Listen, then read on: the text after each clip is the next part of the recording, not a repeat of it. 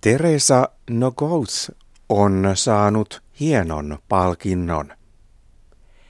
Hän sai palkinnon, jonka nimi on vuoden pakolaisnainen. Teresa Nogous sai palkinnon, koska hän on auttanut monia ihmisiä.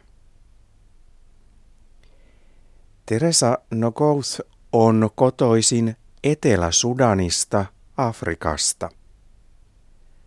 Hän lähti pois Etelä-Sudanista sodan takia. Teresa ja hänen mies toivoivat, että he pääsevät Yhdysvaltoihin, mutta he pääsivät Suomeen. Onneksi oli kesä, kun tulimme Suomeen, Teresa Nokouth sanoo. Oli vihreää ja lämmintä, niin kuin kotona Etelä-Sudanissa.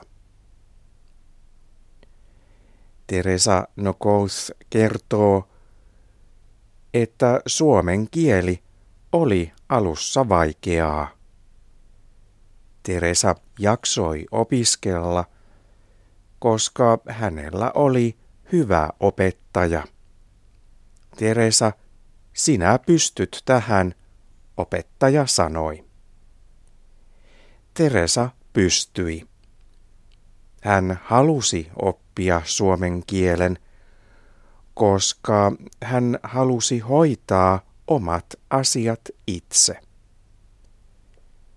Teresan mielestä ei ole mukavaa, jos aina pitää olla tulkki mukana.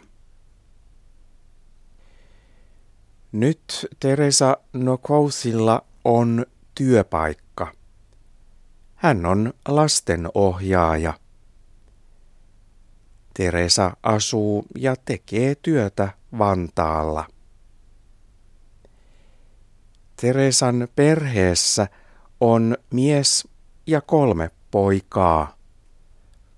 Koko perhe oli iloinen, kun Teresasta tuli vuoden pakolaisnainen.